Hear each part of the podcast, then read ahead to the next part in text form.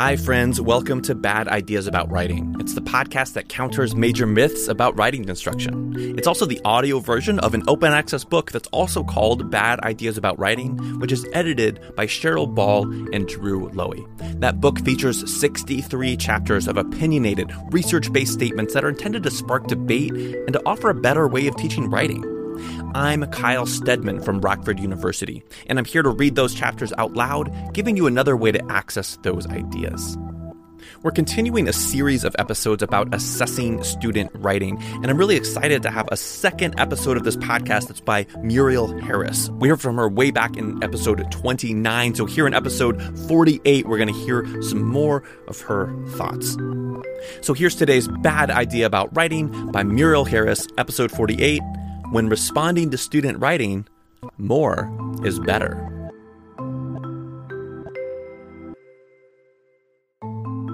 When teachers of writing grade student papers, they include written comments aimed at helping students improve their writing skills. The rationale for such teacher comments and correction is based on two assumptions. One, that the instructor and the institution need to know how well students are performing and two, that students need to know how their writing skills measure up and what they can do to improve. The expectation is that students will read the comments and corrections and learn from them. While some may think instructor comments and grades have long been an integral part of a student's education, paper grading, as Mitchell R. James explains elsewhere in this book, is a relatively recent phenomenon in academia. And so now, highly conscientious teachers, wishing to be effective and helpful, read students' writing and offer a lot of advice, write suggestions for future work, note corrections, and perhaps ask questions for the student writer to think about. Teachers who spend excessive time writing on student papers are apparently convinced that students learn from their responses. Parents and administrators are happy because they too assume that more teacher verbiage results in more learning, with the corollary that an exceptional teacher therefore offers extensive feedback.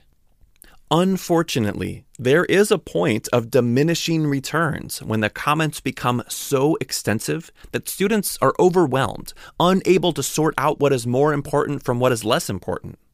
Some students react negatively because they are convinced that a lot of comments equals a lot of criticism. Teachers take on the time consuming mental and physical effort with the best of intentions and dedication. They assume students will read all the comments, find out what they need to learn, and will work on problems that have been labeled and perhaps explained by these instructors. Similarly, when teachers use correction symbols for students to locate in the textbook and include encouragement and praise for what is well written, that would seem to round out the kinds of feedback that students benefit from. It also increases the amount of teacher comments on the paper. Thus, a thoroughly graded paper might include, along with words of praise, suggestions, questions, indications about organization, clarity, and accuracy concerns, recommendations for future writing, and annotations to indicate grammatical, spelling, and word choice problems, plus an explanation of how the grade was determined. It would be comforting to note that such overgrading of student papers is a rare phenomenon. But unfortunately, that's not the case. Some teacher responses even exceed the total word count of a student's essay. Such extensive response by the well intentioned, dedicated instructor is widely viewed as the expected result that follows when students hand in their papers. There are, of course, some who see written teacher responses as less effective and have turned to methods that do not include commenting on every paper, such as students getting feedback from other students in peer response groups. Although extensive commenting on student writing is not a universal practice, it is widespread, widely accepted, and widely practiced. Moreover, if writing comments and questions on the paper has educational value, then for many teachers, even more written response results in even more learning. Oh, that it were so. The overgraded paper too often has little or no educational value. Extensive written response is not productive for instructors because it is highly labor intensive in the time that it takes instructors to read and write a response for each paper, much less those for a whole class or multiple classes. Most teachers simply do not have that much time to slowly, carefully read papers and then think about what to note in the comments because they also need additional time to prepare for and meet their classes. Extensive marginal notes, along with a paragraph or four at the top or end of the paper summarizing the teacher's feedback, is counterproductive. Yet it persists. Unfortunately, the overgraded paper is a waste of a teacher's time and far too often a total loss in terms of the student's ability to understand and learn from all that instructor prose. Multiple factors contribute to students' problems with reading fulsome teacher responses and learning from them.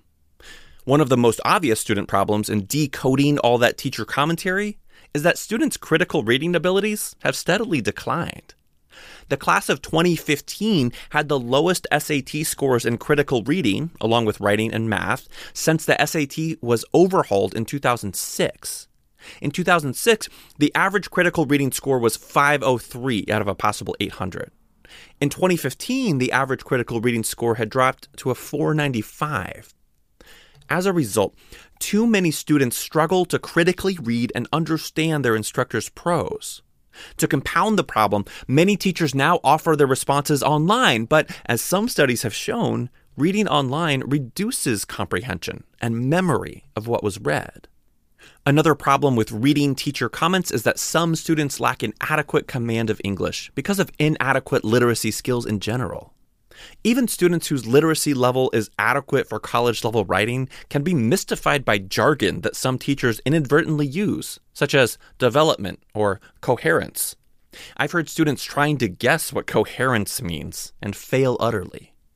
They wonder if their writing is stupid or wrong or just not what the teacher wanted. Or, as another example, teachers may note the need for transitions between sentences or paragraphs, or for more sentence variety, even comments such as, Your thesis needs a tighter focus, is not intelligible for students who don't have a firm grip on what a thesis is or what focus in a paper means. These terms are part of an extensive vocabulary describing aspects of writing that instructors become used to because it is the jargon of the field, used in teacher training classes and books on teaching pedagogy. But most students, other than those studying to become teachers of writing, do not spend class time learning this vocabulary.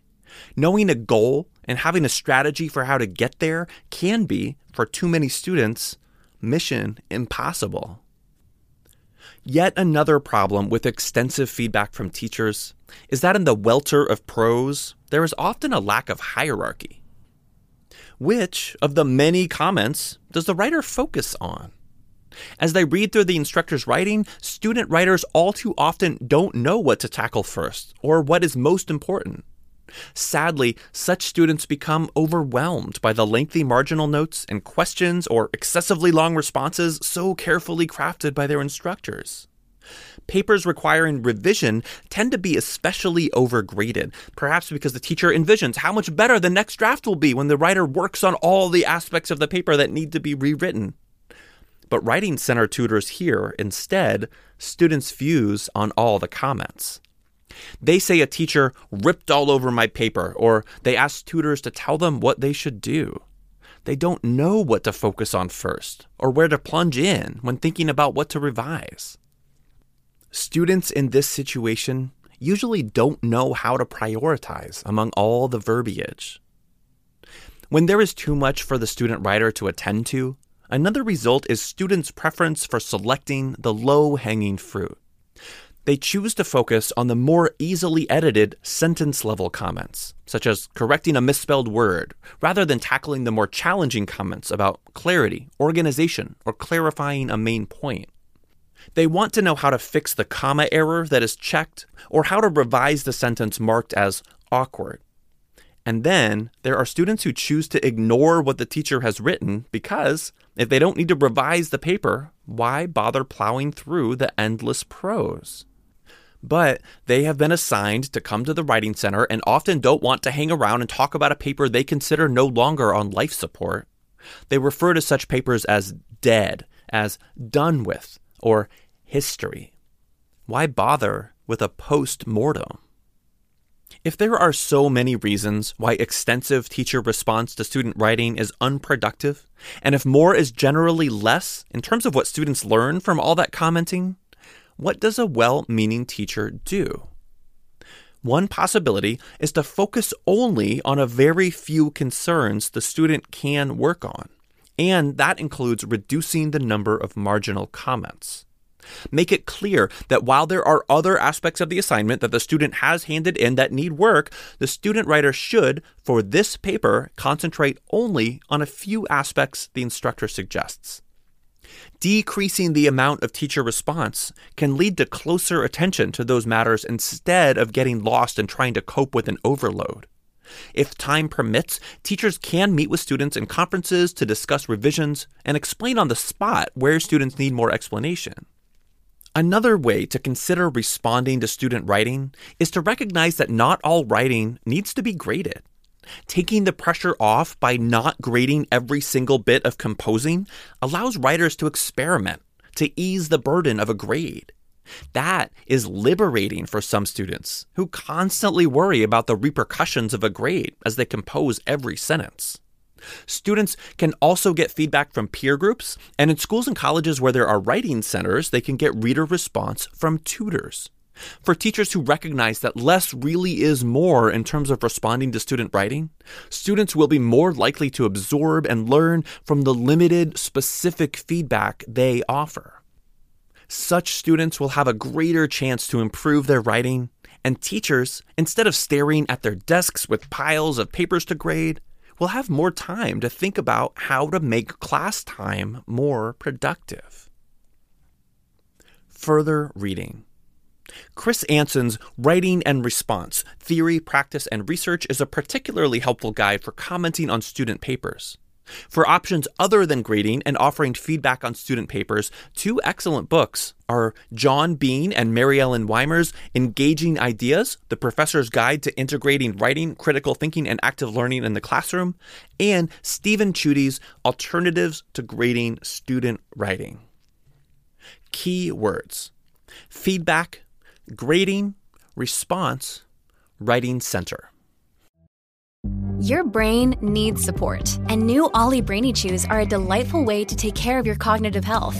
Made with scientifically backed ingredients like Thai ginger, L-theanine, and caffeine, Brainy Chews support healthy brain function and help you find your focus, stay chill, or get energized. Be kind to your mind and get these nootropic chews at olly.com. That's O L L Y.com. These statements have not been evaluated by the Food and Drug Administration. This product is not intended to diagnose, treat, cure, or prevent any disease.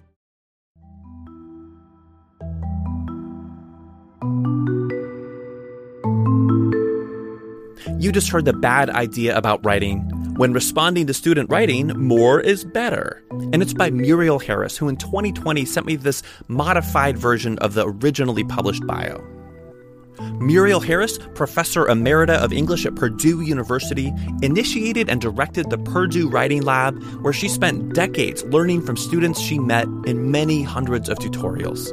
She also learned how awesomely effective it is for tutors to meet one to one with students to work with them on their writing skills in a setting where there is no evaluation or grading. In the process, she also marveled at how varied each writer's needs, literacy background, and learning styles are. And most of her professional writing has focused on writing centers and individualized instruction in writing.